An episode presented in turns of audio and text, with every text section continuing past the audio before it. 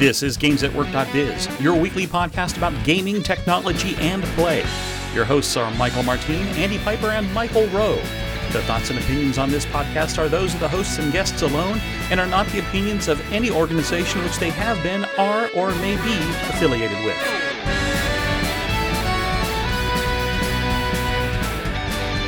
This is episode 446 Laser Light Show.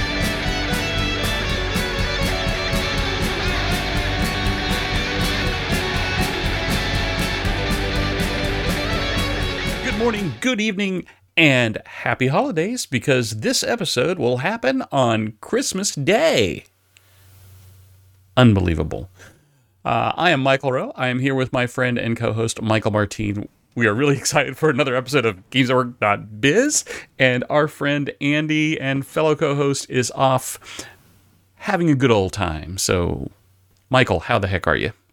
Uh, wonderful. And I'm coming to everyone from remote uh, podcasting headquarters up here in the northern part of the United States, as opposed to the southern part of the United States, where we normally have our podcasting headquarters. But we've got all kinds of great links, lots of stories, all kinds of fun. So um, when you're listening uh, on the 25th or later and interrupt your watching of Doctor Who for the podcast here, um, you have you're in store for a treat. Um, and we're going to start off with a link from NASA, which just so happens to have a cat named Taters as the star.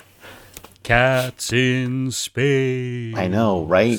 Ultra high definition video from NASA Psyche mission using laser. There's there's my um you know lasers. Yeah, air quotes there. Lasers to communicate a video back to Earth and it looks like it could be um, I don't know, uh, just super well, deluxe clear. Playing with you know? laser too. I mean, that was the double part about it, right? I know. It's like a laser for lasering the laser laser back to Earth. Yes, yes. So playing laser. We're now going to be able to communicate with lasers uh, even better than before, improved such long distances. So Yahoo, uh, 101 seconds for the laser to reach Earth from a distance that's 80 times longer than between the Earth and the Moon. How about hey, that? The speed of the light, speed of light is much faster than speed of sound. yeah, that's true. That's true, and I guess that'll work. Now, um, Very cool. talking about other lighting related stuff, uh, there was a cool article that I knew you would find interesting on multiple levels, Michael, yes. dealing with how Mercedes uh, is looking to signal to other vehicle drivers and maybe other vehicle AIs Pedestrians? that th- them too that the car is under autonomous control and it's with yes. these turquoise taillights which um, is kind of a little riff on the the blue from the electrification uh, color that's used for a lot of cars to signal that they're an e vehicle plug-in hybrid or otherwise uh, but this is turquoise and uh, I thought just as a starting point, this is a, a, a, very intriguing way to know whether the car that you're observing is in fact being controlled by a human or not. Yeah, I thought this was really cool, and, and it wasn't they they talk about it from the taillights, but it's not just the taillight; it's also the mirror lights on the side were were coming up as turquoise too, and, and the headlights uh, or yeah. headlight area, right? Well, it's funny because uh, you know a lot of the probably about what is it 10 15 years ago when the cars started going to the xenon headlights mm-hmm. they had a bluish tint to them yep and so it, my first reaction was it better be much more turquoise than bluish because there already were headlights on cars that were bluish and my second reaction was usually when there's blue lights behind me, I get over and pull off to the side of the road because uh, there's also a siren going with it. yeah. Uh, but I, I do find it interesting uh, uh, as a way of, like you say, explaining to anything around the vehicle that there is something unique going on right? And in this case, autonomous driving, uh, and and it's it's level three autonomous driving, right? So it's not full autonomous, it's not level 5 uh-huh. right? It's level three, but level three says you can, can the vehicle can go up to forty miles an hour with no hands, and the eyes do not have to be on the road of the driver. Yes. So that's that's very aggressive I think, from a from a driver assistance uh, mode than what we have for most people right now. Yes. I think there's only two other car brands that are doing that.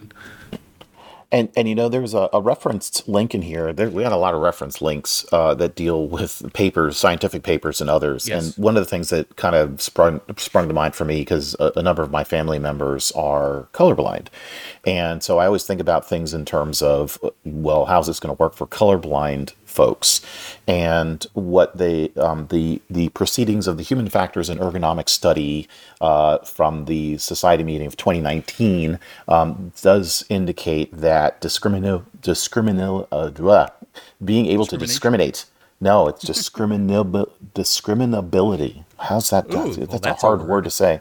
Uh, for people with color vision deficiencies, um, a turquoise light is good. So I, I want to test this out on a few of my family members to see if they would agree that they could tell that there's a bit of a difference there. No, so so to me, turquoise is always kind of um, a mix between um, blue and yellow, which is kind of a green, and then there's red green colorblind. So how does turquoise? How is that good compared to someone with red green colorblind? Because red and green is a problem. You can't tell the difference between those lights. So I'm, I'm wondering uh, how much discriminability there is between the, the turquoise and the green. Yeah, I, I I'm sure that with the researchers on this, they've given that some thought, and there are many many flavors of vision def, uh, color deficiencies, uh, and there are ways of um, applying lenses, if you will, through websites and a bunch of other stuff. We've talked about this on the show before too, Right, right, right. Of, of being able to see some of that. Now, this conversation around knowing that a car is controlled by um, an autonomous agent when you're not the driver of the car, I think is important because if you're a pedestrian or you're a car driver or you are a um, or you're a person in another car who is currently controlled by an autonomous service, y- you would want to know all those things because that would then give you some information about how the car is going to behave.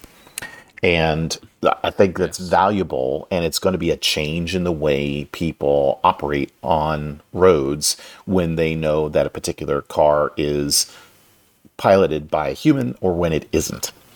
And and we talked about that before about people being aggressive Yes. towards self-driving cars because because they'll expect the self-driving car to behave in a way that is different than a human a behavior. little bit more passive and not as aggressive and, and things of that nature. So Yeah, and being in a big city, I'll tell you that, that there are some aggressive drivers in the Chicagoland area. They they oh, certainly are.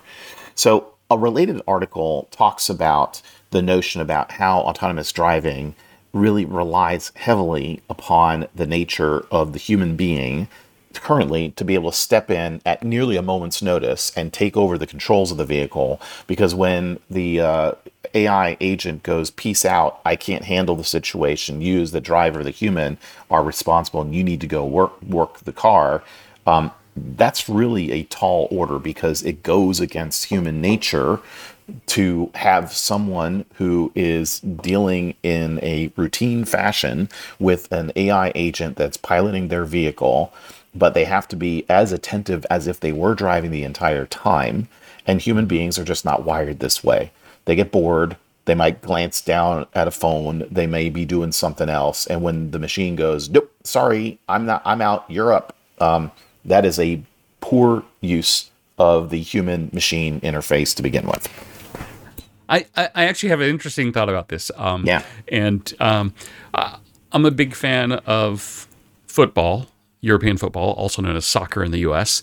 And good goalies, really good goalies, have to stay laser focused, even though 90% of the game they have absolutely nothing to do.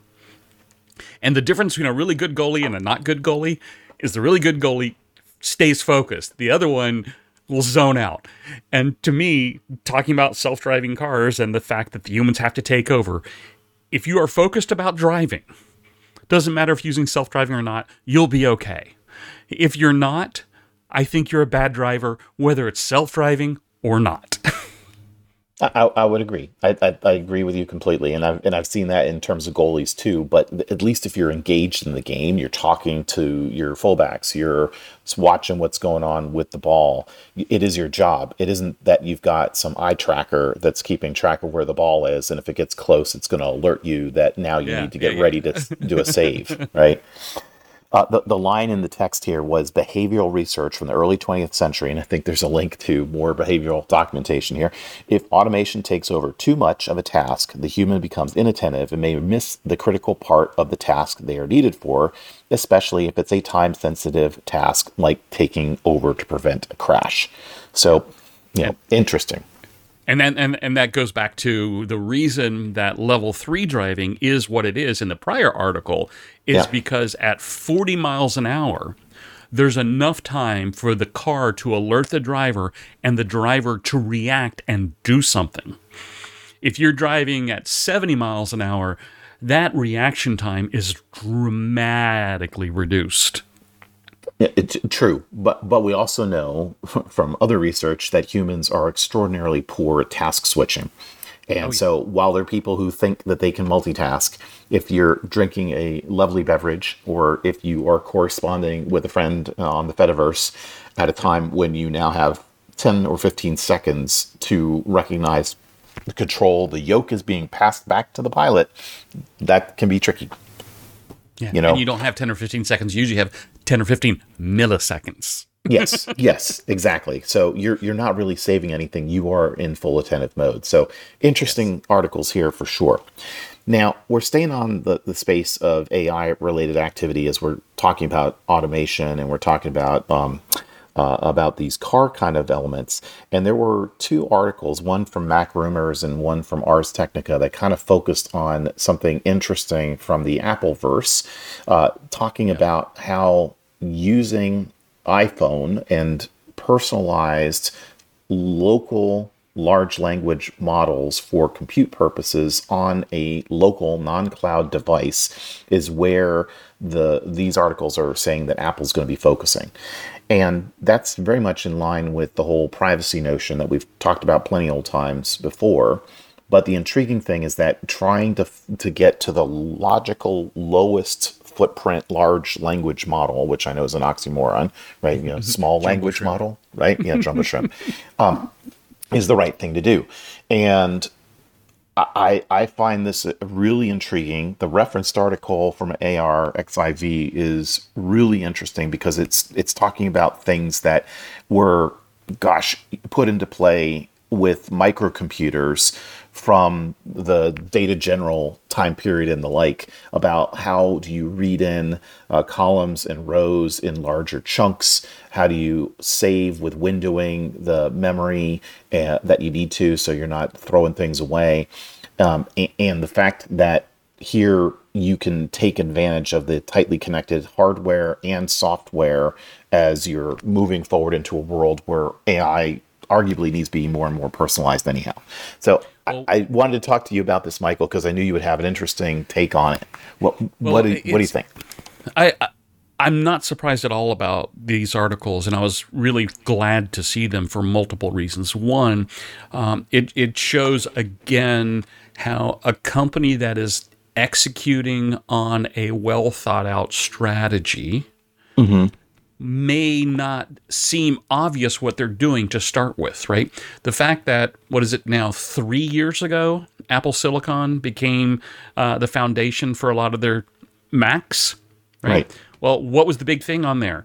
The neural processors. Right. That's mm-hmm. the same stuff that's on your phone, same thing that's on your iPad, etc. I mean, um, so so knowing that they're laying the foundation with these neural processors in order to get to the point where once they could shrink the models, have the appropriate windowing and row column binding or bundling to to, to bring the data down to the, the, the machine itself, and then sit there and say, okay, how do we transition from I'll call it traditional AI that Siri was built on, right?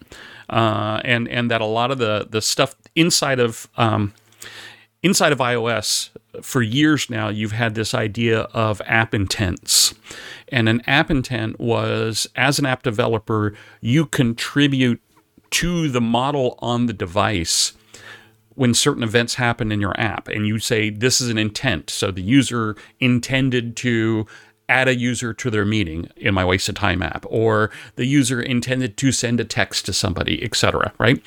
Uh, that data is loaded locally on the device and used to using traditional methods predict when that event needs to be resurfaced so that the user can then do something faster and easier.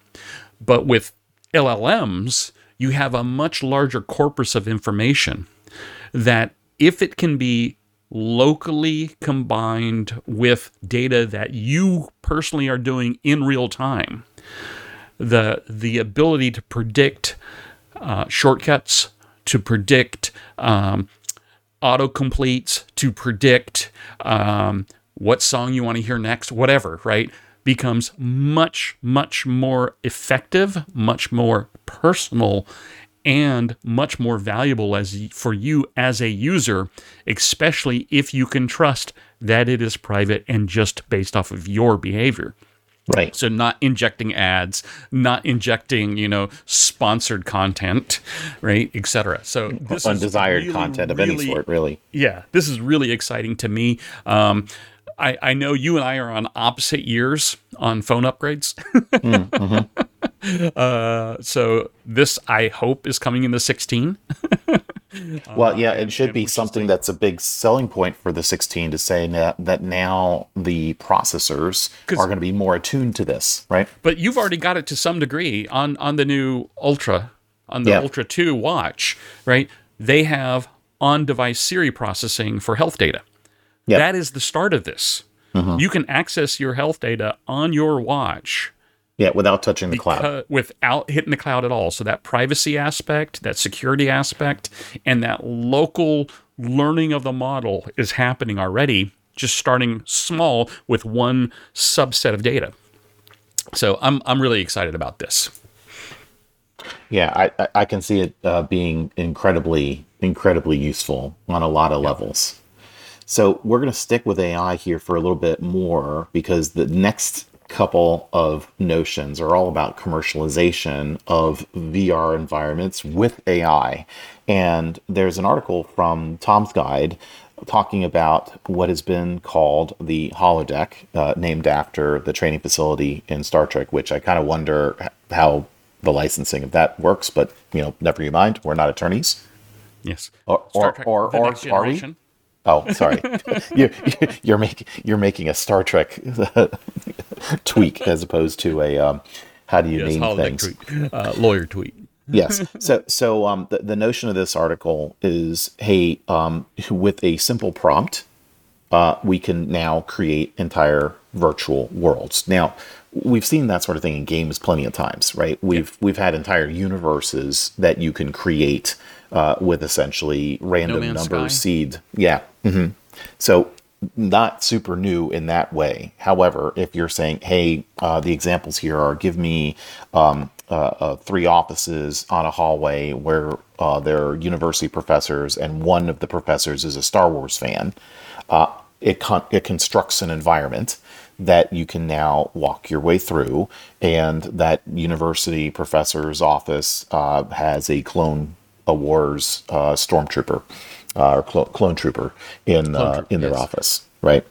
So lovely uh, that this is a, a capability, and the the article that this one references gives a really nice build out that shows how the prompt turns into the response from the large language model that then begins to construct all the relevant pieces of it and through the magic that exists with large language models. What's the next logical word? What's the next logical thing that you're going to get uh, in terms of the build? So, very intriguing. This is coming certainly faster and faster all the time. And the examples that are given in, in this article and the reference to link to is uh, pretty darn good. Yeah, yeah. Um, okay. Uh, moving moving right along from this. Uh, da, da, da, listener link. We, are going to the listener link. Absolutely. Woo-hoo. So Dan uh, gave us a link about Fortnite, um, which is a little bit different because here we have a virtual world for Marriott, uh, the Marriott Bonvoy land, and what that was like.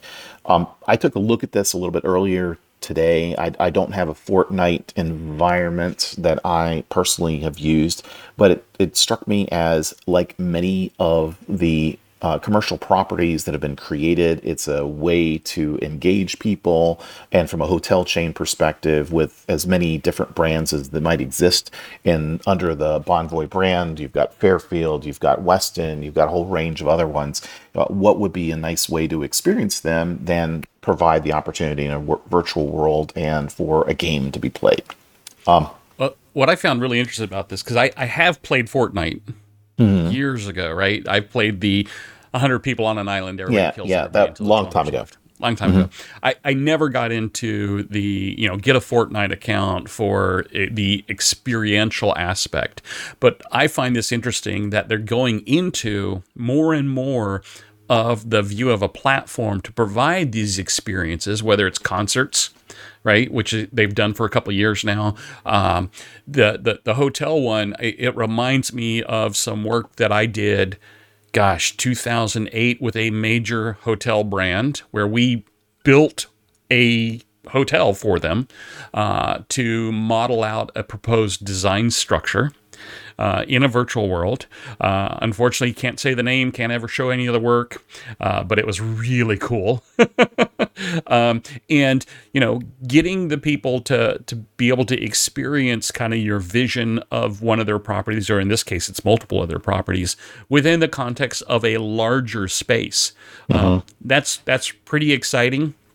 Uh, the there are people that can't envision things, and there are people who can. For the people who can't, this is perfect. Uh, you can describe something to me, and my brain immediately visualizes it. Sure. right. Uh, and so, so I find these always interesting.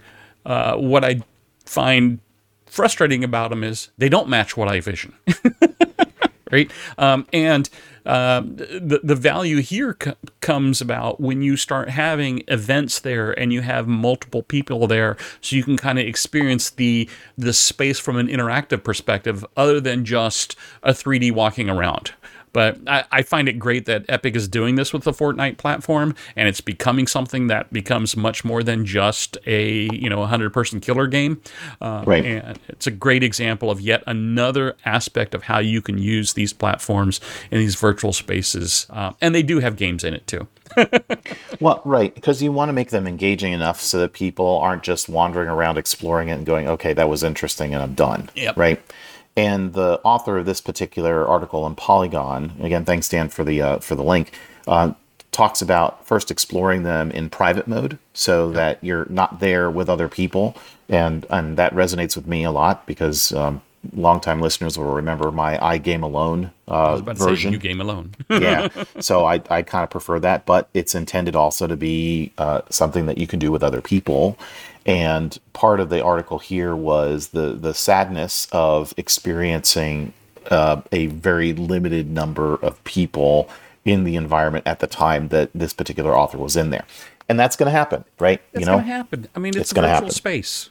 Yeah. You don't know you don't know the platform from the standpoint of how can it handle. Maybe 100 is the maximum and it was so big that they were all spread out, right?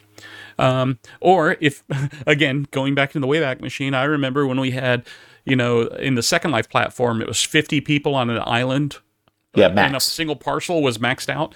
And yep. we had an event with 200 because we put four islands next to each other. And we had and use that space at the at the intersection, intersection. of the four, hmm. uh, and then we had uh, the uh, we had the train wreck in the sky, where people trying to cross the event boundary got stuck, and you had just pile up into these bodies. So so yeah, it, it it can be problematic, but that's okay because as you say, some people like to go there alone. yeah. Yeah. And it's and it's a way to experience the brand and do something a little different. Now, th- this reminded me of something. I didn't actually share this in our in our pre pre-game chat list, but uh, to touch on it briefly, in Vogue Business, uh, there was an article about a free to play game that's going to be launched here in short order called Fashionverse from the Hilfiger team. And this is going to be a place where people can create uh, various kinds of fashion. And there's multiple games that are out there that do this sort of thing, but this level of branding, like you have here from Marriott Bonvoy and like you have from Tommy Hilfiger, are yet more channels of driving engagement with people, which then provide the opportunity for people to do creative work in those environments and lends themselves in a really interesting way, which is sort of our next story about the Fediverse and where well, things are going. And, and before we hit that one, because uh, the other great aspect of these virtual spaces Mm-hmm. And and you and I, I we actually had a patent submission on this space. The amount of data you yeah. can collect on customer interaction, what they like, what they don't like, etc., um, is is phenomenal. So uh, go back to our LLM thing about everything being private on your device. This is the exact opposite.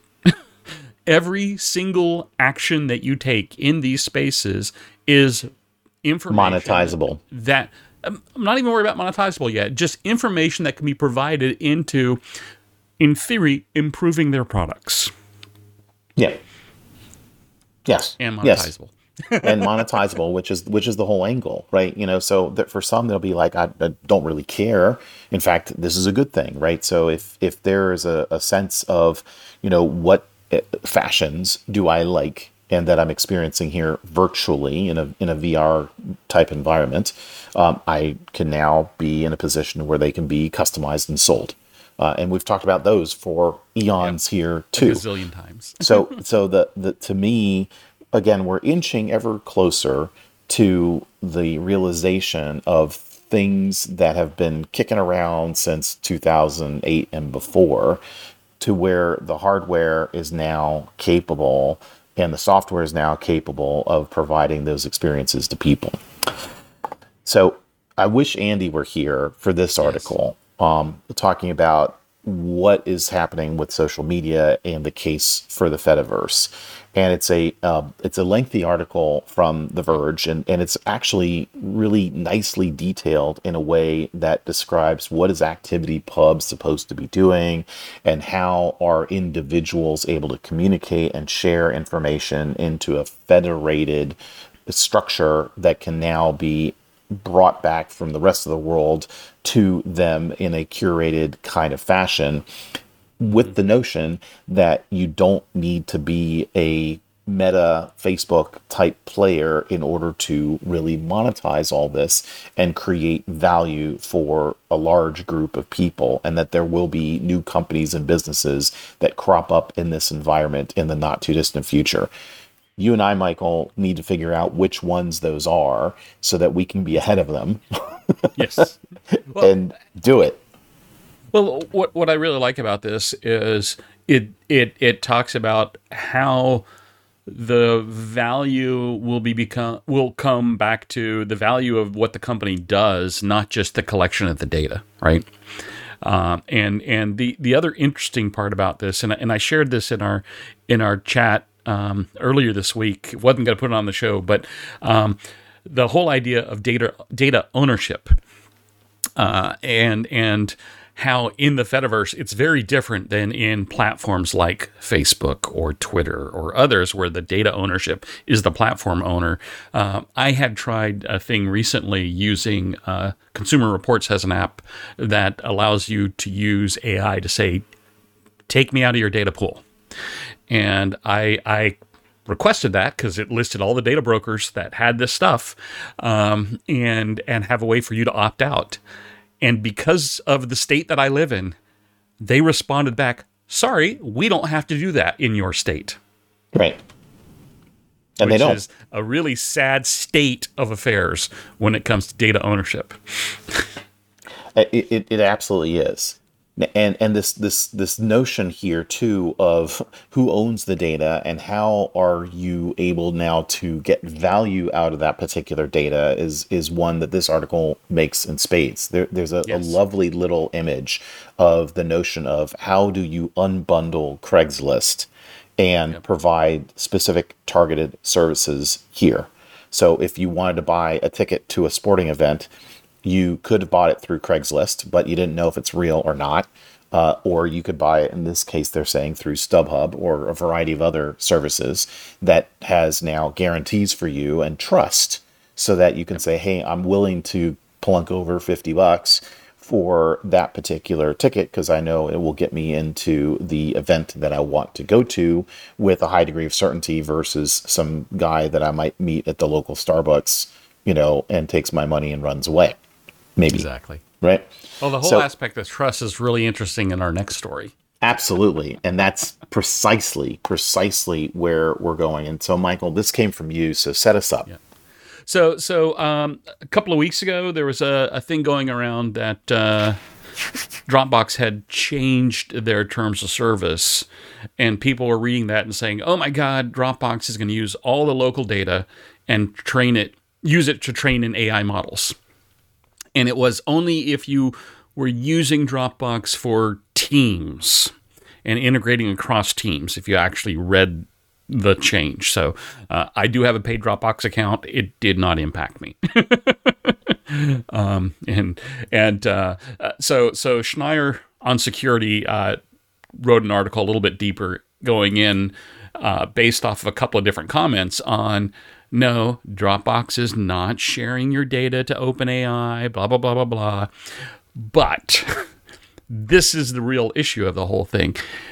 It's all about trust. And do you, because terms of services, the way they are now, almost all of them state that the corporation can change their terms of service at any time to their benefit uh, and just notify you. And and you know how they notify you may be transparent it may be very opaque.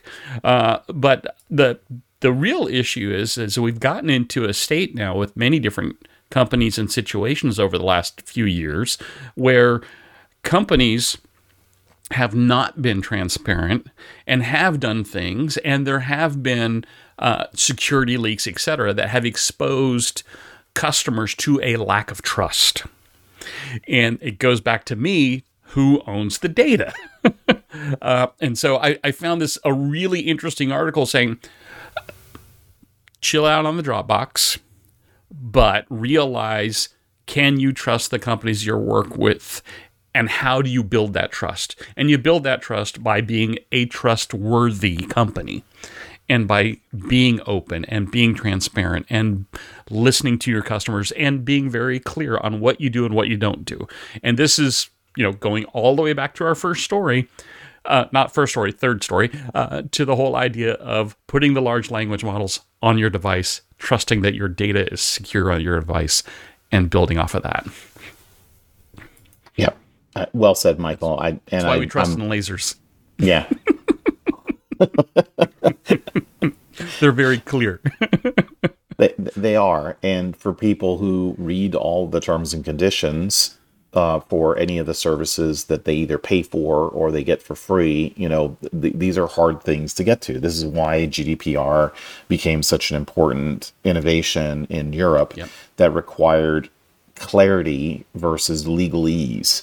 Uh, and I'm continuously bombarded, as I know you are too, with all of the cookies that you can either opt into or opt out of. And because of those services for trust, one of the things that makes me super annoyed is they say, hey, uh, I'm popping to you. Here's the cookies that we want to be able to use.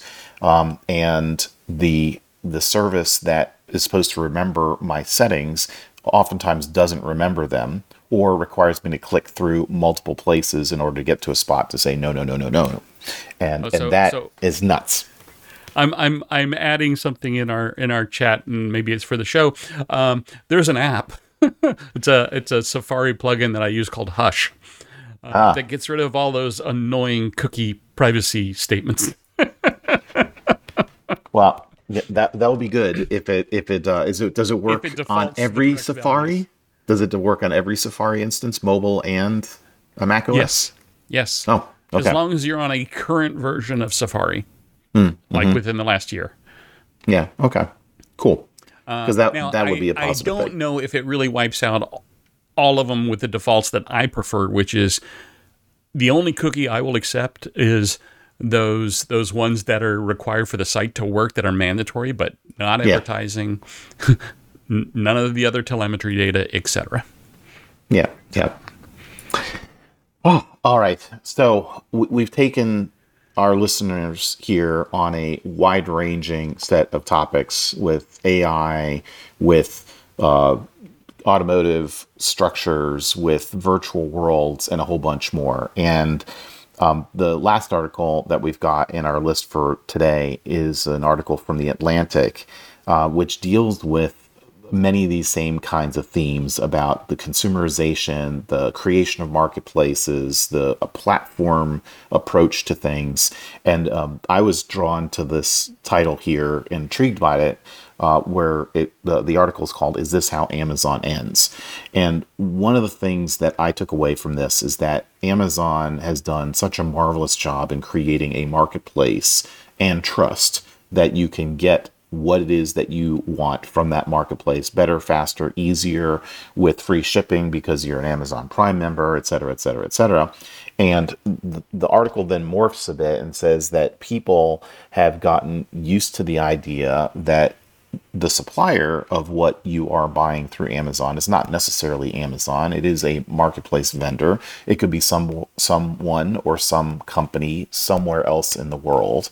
And more and more and more we're dealing on price level competition. So the quality it becomes harder and harder to discern and people who are buying on this platform are saying, "Well, I'm, I'll roll the dice because the price point is so low that if the quality is not sufficient, it doesn't really matter that much because so what? Who cares? I'll get something else later." It was an amazing treatment that was comparing Amazon to other marketplaces uh, that have been cropping up in the last six to 18 months or so, which are now, just like our conversation around Craigslist, nibbling at the way Amazon has typically been treating its customers and its suppliers. So it will be interesting to see if these other competitors begin to disintermediate Amazon in the same way that Craigslist has gotten disintermediated by all these other spaces. Yep. So so so we're gonna wonder when when does Amazon become? Um, oh, I can't even see. It's been so long. The big social network before Facebook, You're you're talking about um, MySpace? MySpace. when does it become the MySpace of uh, of uh, marketplaces? and, and and and Bezos becomes Tom. or or you or you federate it all and it's like you don't care you're federating your marketplaces in a way that you are a small provider of whatever it is that you sell and because it's federated you're on every marketplace. So the marketplace now doesn't matter anymore. Or does it? So, so i don't there know. needs to be an ActivityPub for sales that does all the all the uh, financial transactions. That would be the one to be exciting. Doesn't doesn't that exist does that exist yet I don't think so, because you have to go through the various brokers. Andy, this is why we need you here. You know, That's right. You're you're kicking You back, relaxing. You would know, and and and shoot, you know, maybe th- this is this is our uh, our claim to fame here, Michael. You know, we gotta we gotta go build that ActivityPub. Yeah, capability. before the show posts on Monday. Yeah, yeah, yeah. hey, what else are we gonna do, right? You know. okay, so my my get out of dodge uh, comment uh, for the end of this uh, deals with um with with the commercialization and then the the, the non commercialization anymore. So shopping and buying matter. Uh, this is part of the Amazon uh, uh, Atlantic article. Shopping and buying matter when you are looking at quality. And yesterday, my kids and I went to not just one, but two vintage vinyl record, record stores. And one of them is uh, this VVMO, which I've, I've put into um, the, the, the show notes. It's the mail order version of vintage vinyl. Uh, and by the way, vintage vinyl was featured in the movie High Fidelity. It, not this particular shop, but the name of it was featured yep. in there. And uh, you can tell by the website that they have there's there's been a lot of love put into this and it's been around for a long time and now that they're getting on the gamesatwork.biz environment here too they're going to get the extra bump from that because you can order from them directly or not and uh, and Michael is showing me a vintage my, vinyl my, that he got what, my, from my 2010. vinyl that I bought. This is uh, from 2010, right? Fred Schneider. Yep. And his Christmas music that came out this year. so this is new vinyl. It's new vinyl from an album that was first released in 2010, and I've I've given it a little bit of a listen uh, along the way here because you know, it's, it's Christmas time and, and it's good time to listen to Christmas music. Um, Isn't it fun? And Santa's what is it? Santa's Disco or something like that is one yeah. of the first songs on there. It's it is a lot of fun. It's a fun album. I, I, I figured you'd. I think we talked about it briefly last week, uh, and and it is lots of fun. Yeah, absolutely. Well, with that, folks. Um, and and we are still very much in the thick of the holiday time and spirit and and all of that. We want to wish all of our listeners a very happy holidays and a um, a good beginning to 2024. Uh, Andy, Michael, and I have to still discuss and debate whether we have another podcast of 2023 to do. We might, we might not. You'll find out. Uh, Same time we do about the same time we do. Yeah, yeah. so we'll figure that out. But thank you all for tuning in this year and for sharing your links and your notes and your ideas. and thank you for your gifts of your links that you shared for us yep. to talk about. Keep them coming. Don't wait till the holidays. No Valentine's Day is coming right up here soon. Uh, you know, we, we could take a Valentine's Day link or three from you, but um, come join us back here again real soon on gamesatwork.biz, and we'll be enjoying all the things that we all enjoy each other's company and the stories again soon. See, See you, everybody. Bye. You've been listening to GamesAtWork.biz, the podcast about gaming technology and play. We are part of the Blueberry Podcasting Network, and would like to thank the band Random Encounters for their song Big Blue. You can follow us on Twitter at GamesAtWork underscore biz or at our website at GamesAtWork.biz.